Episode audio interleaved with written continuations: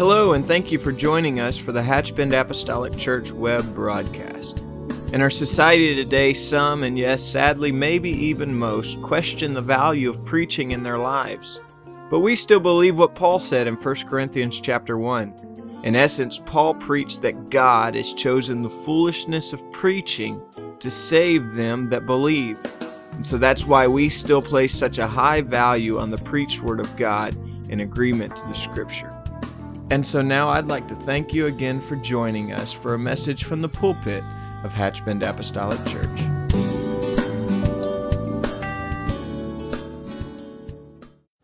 Good morning. I would like to speak to you today from this thought nothing new under the sun. We are coming to you today in an effort to allow the Lord to speak to our heart through His Word. While we are in a season that seems like it's uncharted waters, and while our method of speaking to you today may seem somewhat unorthodox, we should take the heart of the words of the wisest man to ever live, and that would be King Solomon. In Ecclesiastes 1 and 9, Solomon reminds us that there is nothing new under the sun. That seems odd to us because we have the tendency to feel isolated, especially when we're going through things that are new to us. I remember a little over 25 years ago now, I was in the throes of trying to make a decision that was certainly going to affect our family and indirectly affect our church. My wife and I had prayed and fasted and sought counsel from God. We had also sought the counsel of some trusted ministers that we knew had our best interest at heart. I remember especially feeling led one day to call an elder that I had great confidence in. I explained to him what we were facing and I explained the decisions that were before us. When I made my case, he simply said, Brother Boyd, if you could look in the sands of time, you would see my footprints beside yours. He went on to say that about 30 years prior to that, he had been standing in the very place where I stood. That statement alone gave me so much hope. Within just a few words, he reminded me of what Solomon had penned centuries before there is nothing new under the sun. As the word of the coronavirus began to spread, and most certainly when it reached America's shores, a spirit of fear seemed to strike the hearts of many of our citizens. As authorities began to search for options to decrease the escalation of this virus, plans were put in place to help us minimize the impact that this would have on our nation's families. Therefore, we started hearing phrases like social distancing. Authorities are merely asking that we be wise. Of course, as a nation, we are feeling both the short term and bracing for the long term effect that this is going to have on us as individuals and our families and perhaps even the world. However, please let me remind you of those words that Solomon penned once again.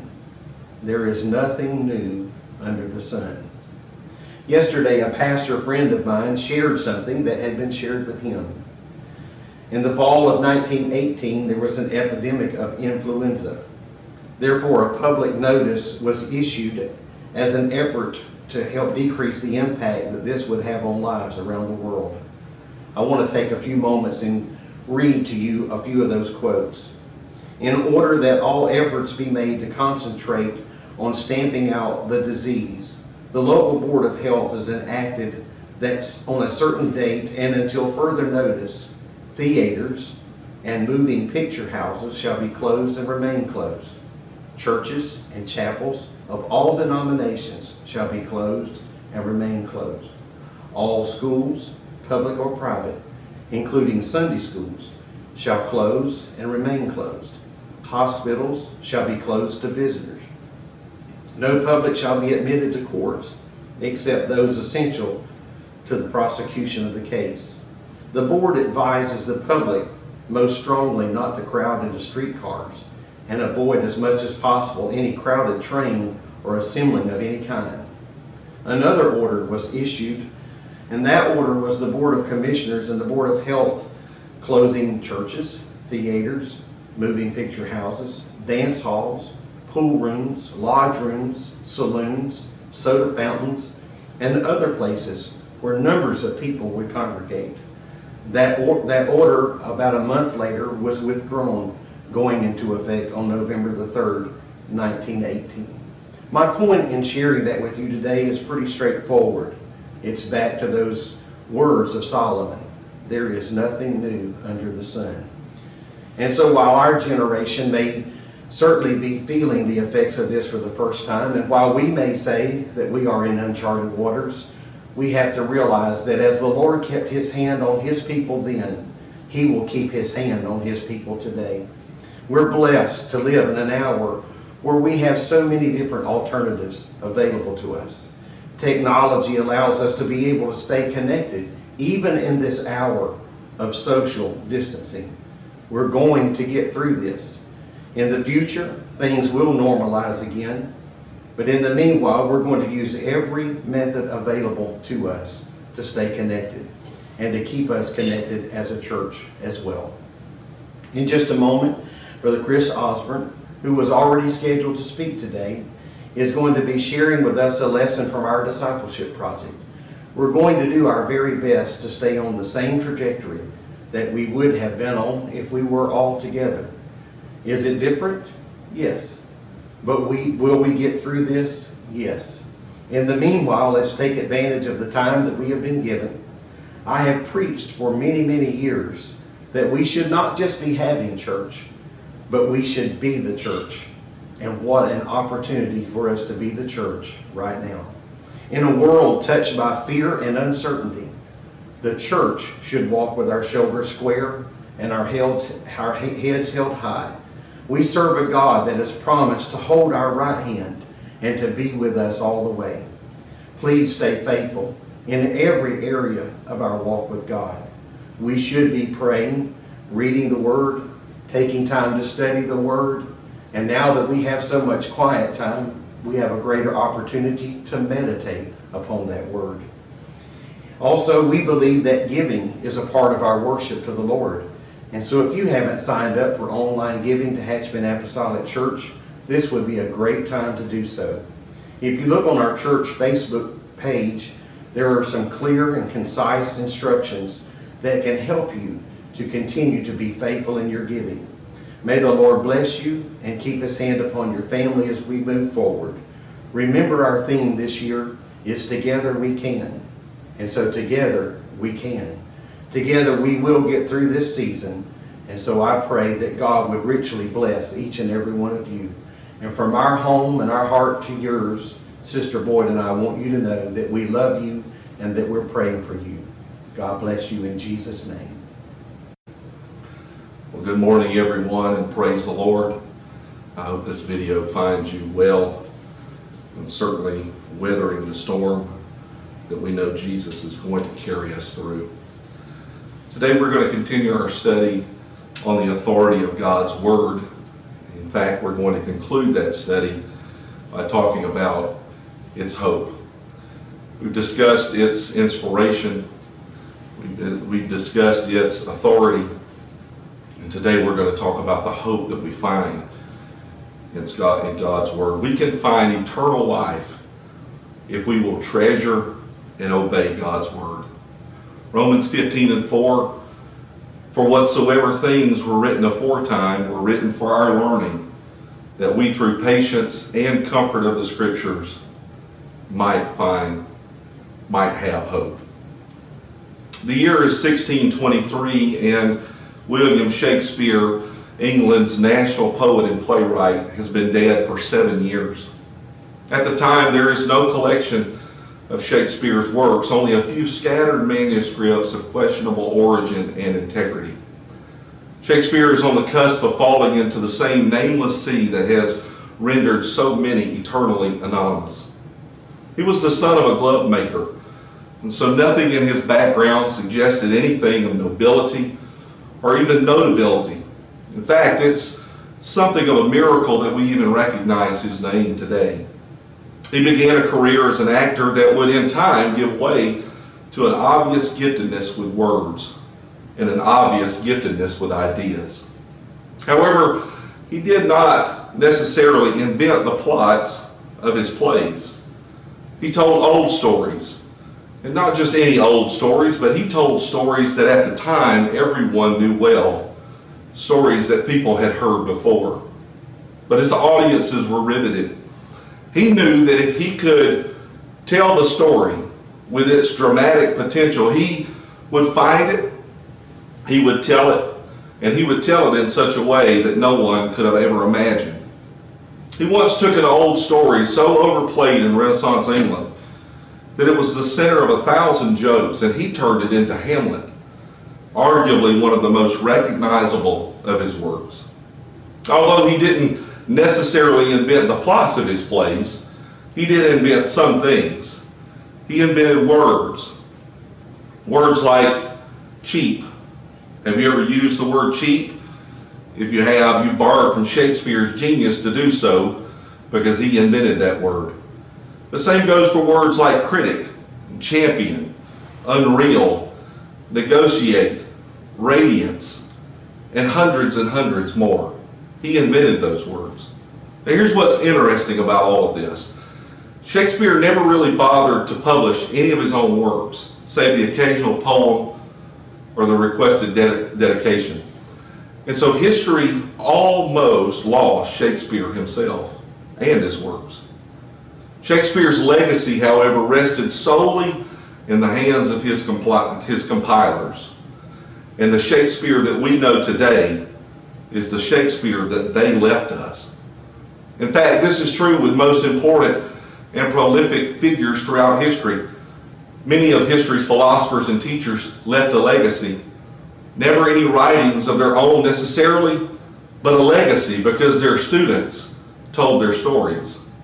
And those legacies solely rested on the integrity of those students. And so every great idea has required great students to transmit it. Democracy had its Jefferson. Emancipation had its Lincoln. The law of Moses had its the law the law had its Moses and the praise of Israel had the psalmist David.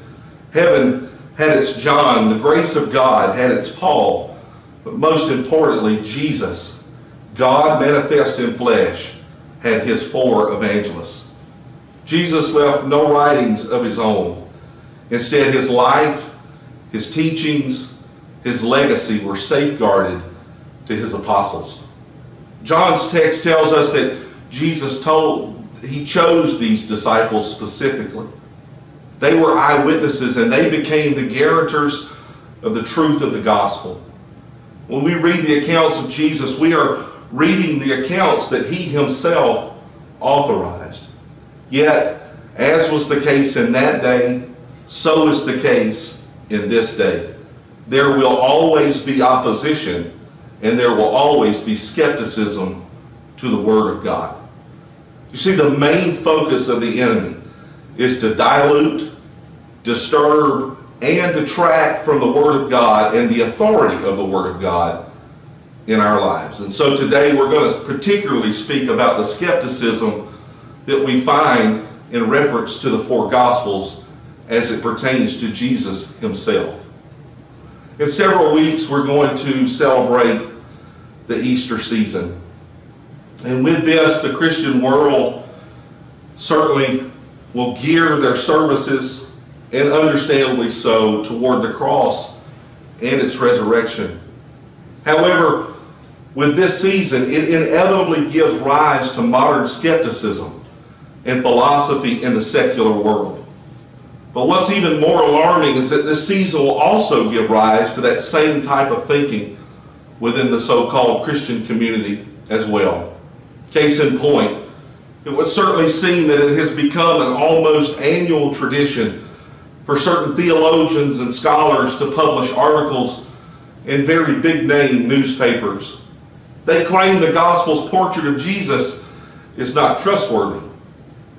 You see, these scholars, they typically publish these types of works in their own books, but their books are usually geared towards an audience that is limited to the experts in their own field. However, the newspaper articles are written for a wide audience and are, not coincidentally, perfectly coordinated to, to print during Christmas and Easter seasons.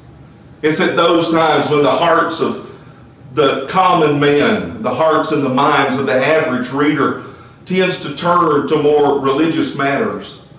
And so in 2019, we find one such article and column that was written.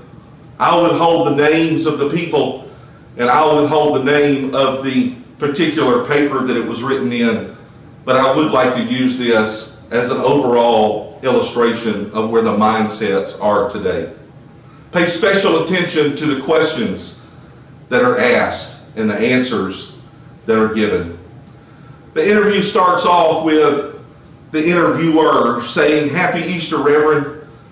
To start, do you think of Easter as a literal flesh and blood resurrection? I have problems with that. The interviewee re- re- replies, When you look in the Gospels, the stories are all over the place. There's no resurrection story in Mark, just an empty tomb. Those who claim to know whether or not it happened are kidding themselves. But that empty tomb symbolizes that the ultimate love in our lives cannot be crucified and killed. For me, it's impossible to tell the story of Easter without also telling the story of the cross. The crucifixion is a first century lynching. It couldn't be more pertinent to our world today. And then the question is asked, but without a physical resurrection, isn't there a risk that we are left with just the crucifixion? He states crucifixion is not something that God is orchestrating from upstairs. The pervasive idea of an abusive God Father who sends his own kid to the cross so God could forgive people is nuts. For me, the cross is an enactment of our human hatred. But what happens on Easter is the triumph of love in the midst of suffering. Isn't that the reason for hope? The question, but isn't a Christianity without a physical resurrection less powerful and awesome? When the message is only about love, that's less religion and more philosophy. The answer, for me, the message of Easter is that love is stronger than life or death. That's a much more awesome claim than that they put Jesus in the tomb and three days later he wasn't there. For Christians whom the physical resurrection becomes a sort of obsession, that seems to me a, to be a pretty wobbly faith. What if tomorrow someone found the body of Jesus still in the tomb? This person goes on to say that the virgin birth is a bizarre claim and has nothing to do with the message of Jesus Christ. And then one final answer. He, he questions for someone like myself who is drawn to Jesus' teaching but doesn't necessarily believe in the virgin birth or a physical resurrection, what am I? Am I a Christian? And the answer, well, you sound an awful lot like me, and I'm a Christian minister. I often feel like we are in the middle of another Reformation and a 500 year cycle and that we are in a spiritual crisis. Christianity is at something of a turning point, but I think this questioning and this reaching is even bigger than Christianity. It reaches into many religious traditions. This wrestling with climate change and wrestling with levels of violence in our world, wrestling with author- authoritarianism and the intractable character of gender oppression is forcing communities within the religions to say something is horribly wrong here. We are at a spiritual crisis as more people feel it too. Something apocalyptic and something is trying to be born. And so while I strongly disagree monumentally with the overall teaching of this minister, I agree in part there is something that is shaking the grounds of the people and where they are standing. But my answer to that is if there was ever a time for the church of the living God to be vocal, that time is now.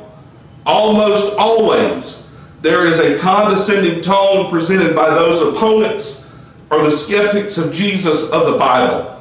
They attack the dignity and the mental stability of those who believe in a physical resurrection, a virgin birth, and adhere to absolutes when it comes to the Word of God. Interestingly, however, is the Jesus that they attempt to replace Jesus with. The Jesus that they offer invariably is a Jesus built in their own image.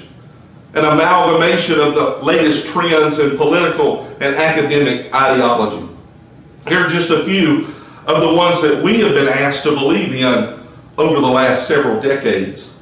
There's the Marxist Jesus, a, pe- a peasant laborer who tried and failed to begin an economic revolution, overthrowing the upper classes. There's the capitalist Jesus, a reaction against the Marxist image who solves the world's problems with an ethos of hard work and a free market. There's the global warming Jesus, a Jesus who praises the lilies of the field and castigates the forest destroying Solomon. There's the socialist Jesus, an anti capitalist Jesus who rails against corporations or the money changers. There's the self help Jesus, the Jesus who teaches us how to be wealthy and happy. There's the skeptical Jesus whose primary pursuit in life was debunking tra- traditional beliefs. And then there is the social justice Jesus who says judgment is a myth and that condoning every conceivable thought of man as a human right rather than moral degradation. The fact in all of this is that none of them work. None of this works. Not only are these depictions or these images of Jesus incorrect and inaccurate, they simply don't work.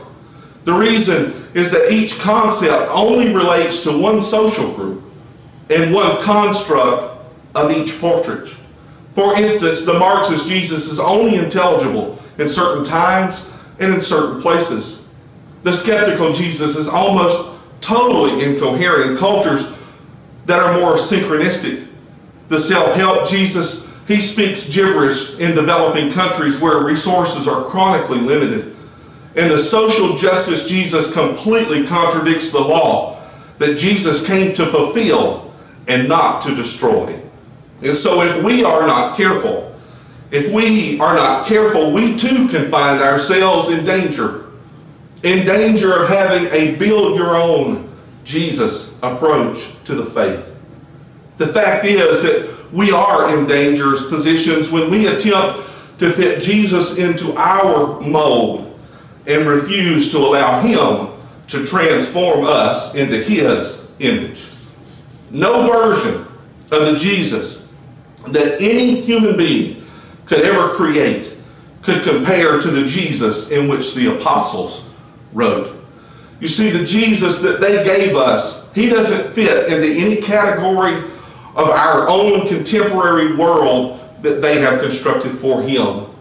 And so, the overall issue, the overarching issue that we run into when we have this build your own approach is that we have, as a society, created a buffet style approach to Scripture, which puts people into a position of believing half truths and whole lies. You see, the result is making Jesus into someone he is not. When man creates Jesus into his own image, Jesus ceases to be God, big G, and becomes just a God, little g among all the others. You see, the Jesus of the apostles, he did, in fact, congregate with sinners. He did associate with those of ill repute, but he did not fit in with them and he did not join in with them in their sin. No, Jesus emphatically told them to go and sin no more. It's already been stated, but Jesus did not come to eradicate the law. Yes, he did appear to go against the establishment and not with the proverbial flow, so to speak. But Jesus did not abolish the law. No, he established a new flow, one that would give us the power to obey his word. And unlike most modern versions of him, who is mild mannered and perfectly pleasant, Jesus often had very hard sayings and left people perfectly perplexed at what he said.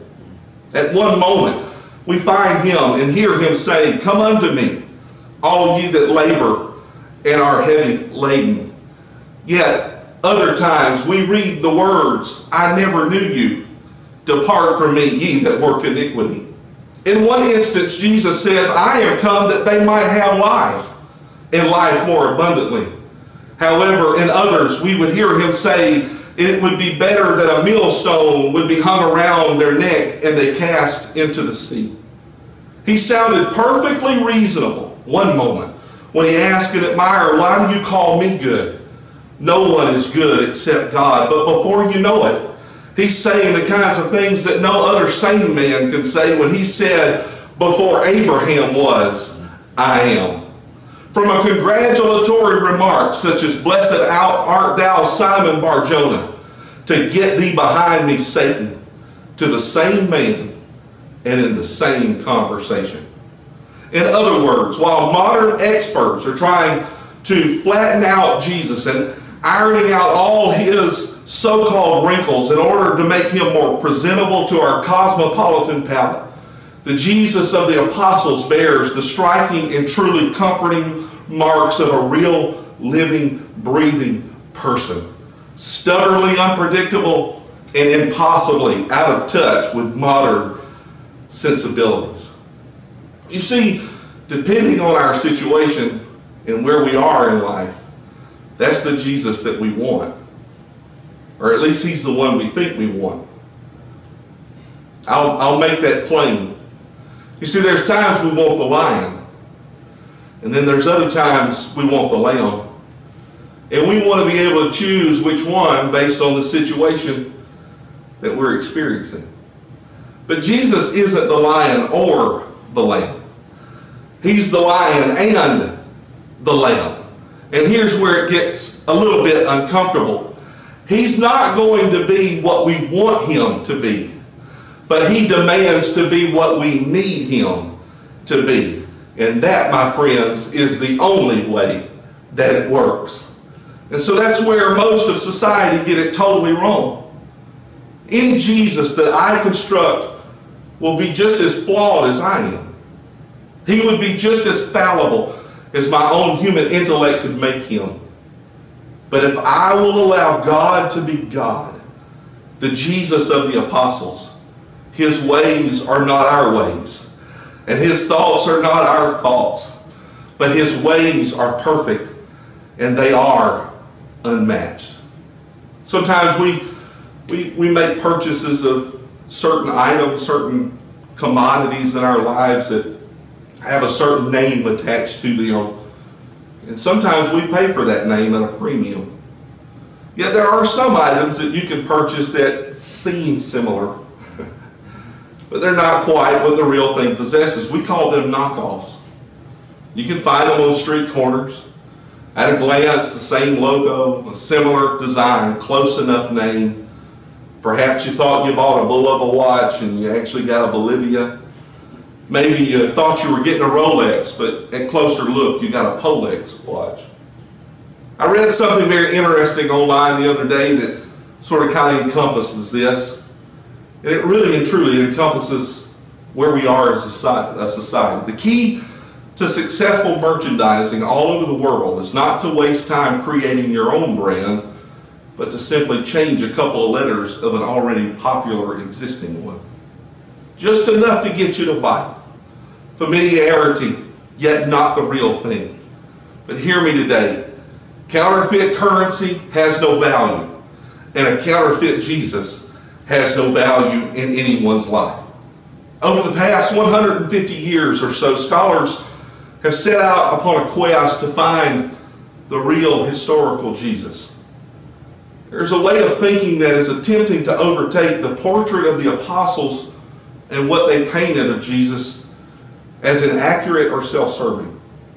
This, I say quote unquote, scholarly thought process asserts that Jesus in the Bible is not authentic, rather, a construct of what the apostles made him out to be. Yet they do surmise, despite the apostles' invention, that some of the authentic traits of Jesus made it through to modern culture. There are even versions of the four Gospels that have been rewritten, republished with color coded statements of Jesus to indicate the words that are authentic as opposed to the ones that are inauthentic. And see, there's many, many issues with this, so many more than we could even cover in this one lesson. However, what is even more critical is that these people, this group, they're using their own intellect to deduce this information rather than using rigorous methods of research. What's more, they avail themselves to teaching from scholars that live centuries beyond the apostles. What they're using are messages that were written and accounts from people who were already far removed from the original. And so again, we're left with an inauthentic, hollow version that can only relate to one side of a spectrum or scale. Versions of this kind of thinking are in fact widely practiced. Too frequently, people pick and choose a Jesus who sits more comfortably among the other concepts of their mind. Some don't like the Jesus who speaks of judgment. They prefer instead the Jesus of John 3:16, but if one decides to take it upon himself to decide which one is the true Jesus, who is to say that the real Jesus is the one that the apostles spoke of? Who is to say that the real Jesus is the, only, is the one who only spoke of hell and judgment, and the Jesus of the apostles and the one they invented is the Jesus of John 3.16? Modern versions of Jesus almost always fall on one side of this error or the other. It is the only conceivable notion that we could take is that the only Jesus that we need to know is the Jesus of the apostles. It's only him that holds everything into two perfect balance tensions. Major point in all of this there is no other Jesus that we could ever get to know than the one of which the apostles wrote. I don't want to know the version that the modern society can think of. I don't want to know the version that theologians or even scholars can think of. I want to hear from the man who laid his head on the master's chest and heard his heartbeat. I want to hear from the ones who can actually say, and the Word was made flesh and dwelt among us, and we beheld his glory, the glory as of the only begotten of the Father, full of grace and truth.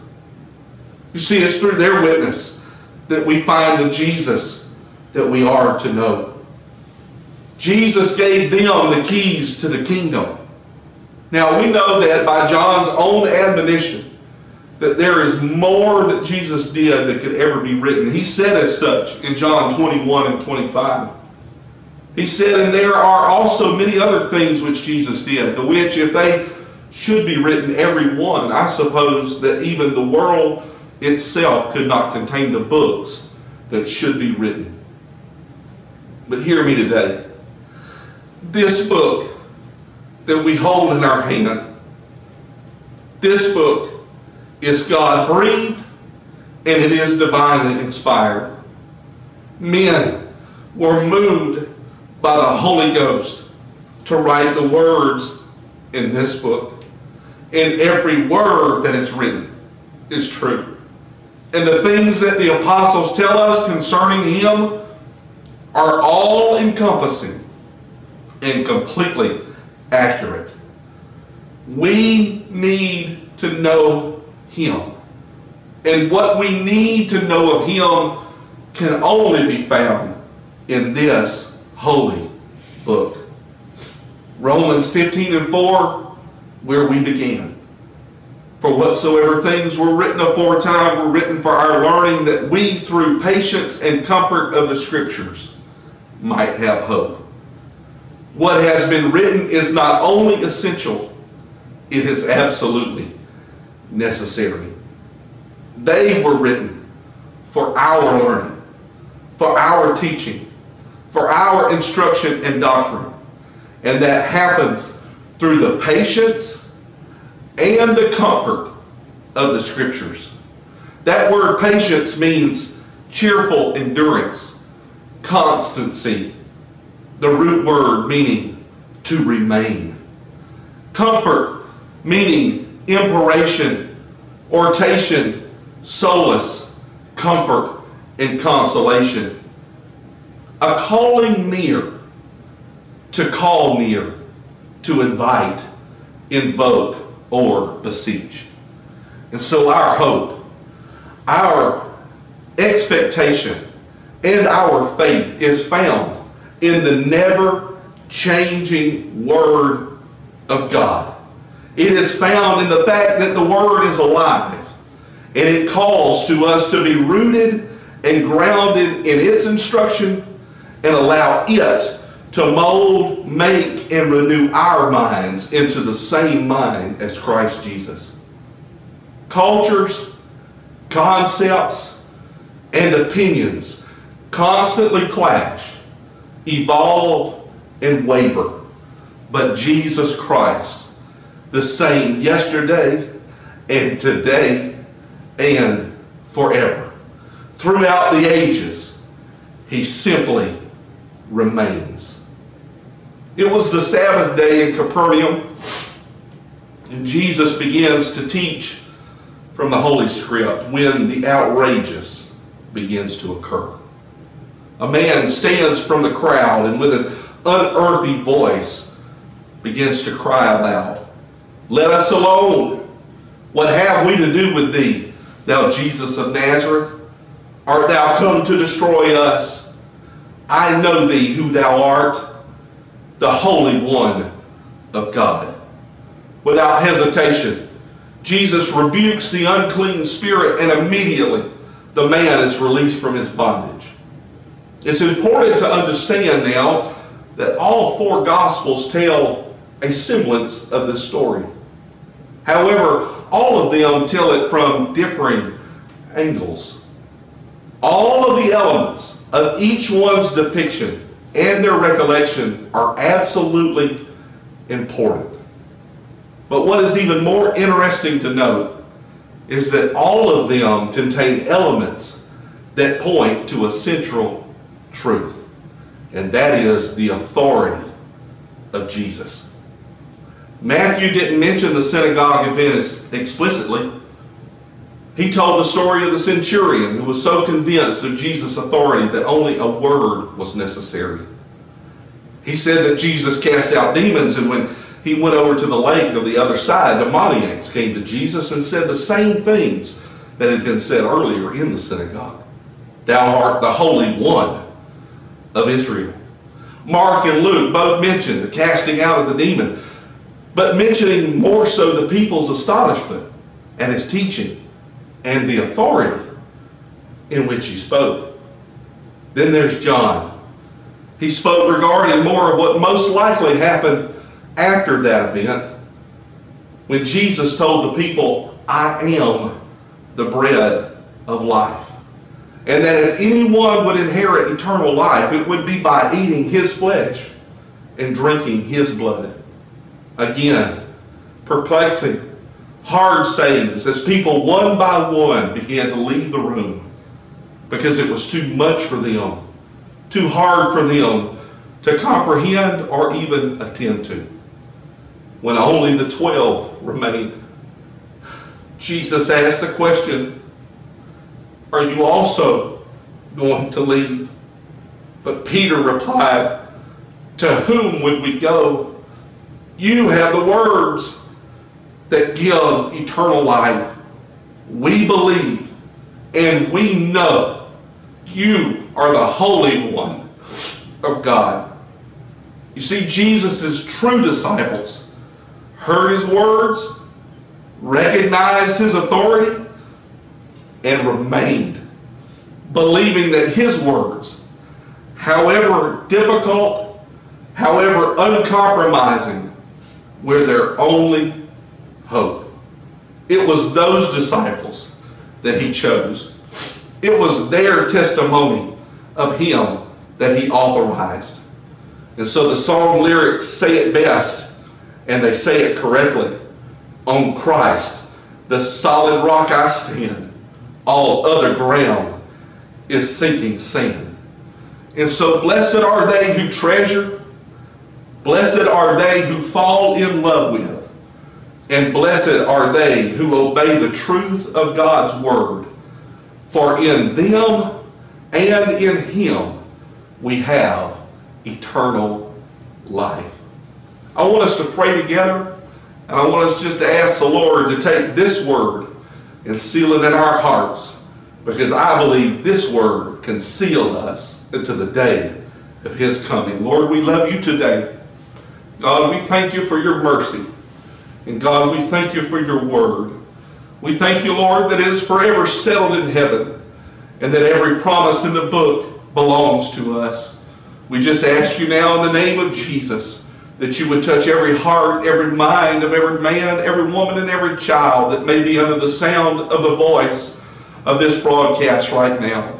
And we ask you now to just lay your hands upon every family to keep us, to draw us nearer and closer to you in the precious, in the mighty name of the Lord Jesus Christ. Amen. May God bless you. We love you, and we hope to see you soon in Jesus' name.